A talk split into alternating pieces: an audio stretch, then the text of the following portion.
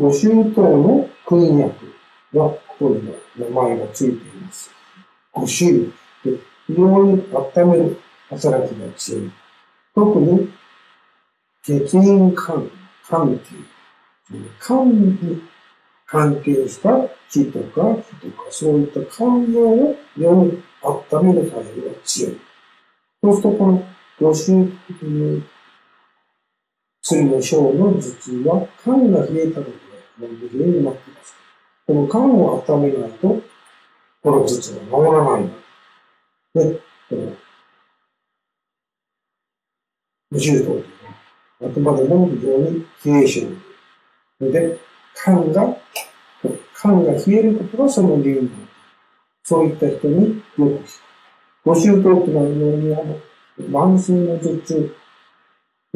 特効薬のことに、ご周到で学びの飲んで聞いた。あるいは逆に、他の薬が全然効かない、ご周到にだけ効いたというようなことがよく起こる薬なんです。これはそういった非常に深いところにある頑固な冷え。これがダイレクトに頭を、まあ、神経なり、血管に冷やして起こる頭痛だから、これが必要。ですから言い換えますと、これは、あくまでも冷え性の人々です。いくらこの頑固な頭痛に効いたからといって、熱症の人と、あるいは母性症の人に使うと逆効果になりますので、非常によく腸が合えば薬かけに使い方の念力があります。えーと、この冷えによって起こる頭痛のもう一つの薬、深部糖という症をご紹介します。深部糖は前の8ミリオガンと同じように、銀の容器が不足した時の処方です。これは8ミリオガンとどう違うか。その区別は、この深部糖は銀用不足、金の容器が足りない、そういう症状として当然、全身の冷えが顕著である。は一緒です。しかし、この銀の最も大切な働きの一つである、水飲代謝、つまり水を体の中で巡らして、それを最終的には外に出してやる。その水飲代謝によって、全身の水分の吸収、循環、そして尿からの排泄。これが非常に強く障害される。人はいろいろたくさんの働きを持っているわけですけど、この深部とは、特にその人の要求不足、冷えと、それからこの水分の、これ、排出吸収、循環という代謝が障害された発達的な症状に特異的に効くという薬です。ですから、この深部等の症状は、冷え症と水の排泄障害で全身ににくい、それから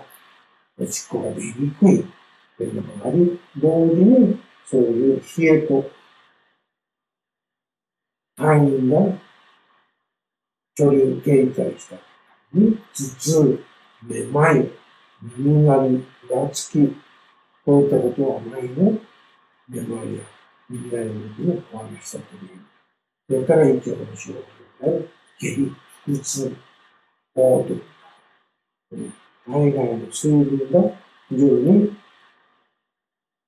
停滞して、氾濫して、相手のが冷たい水が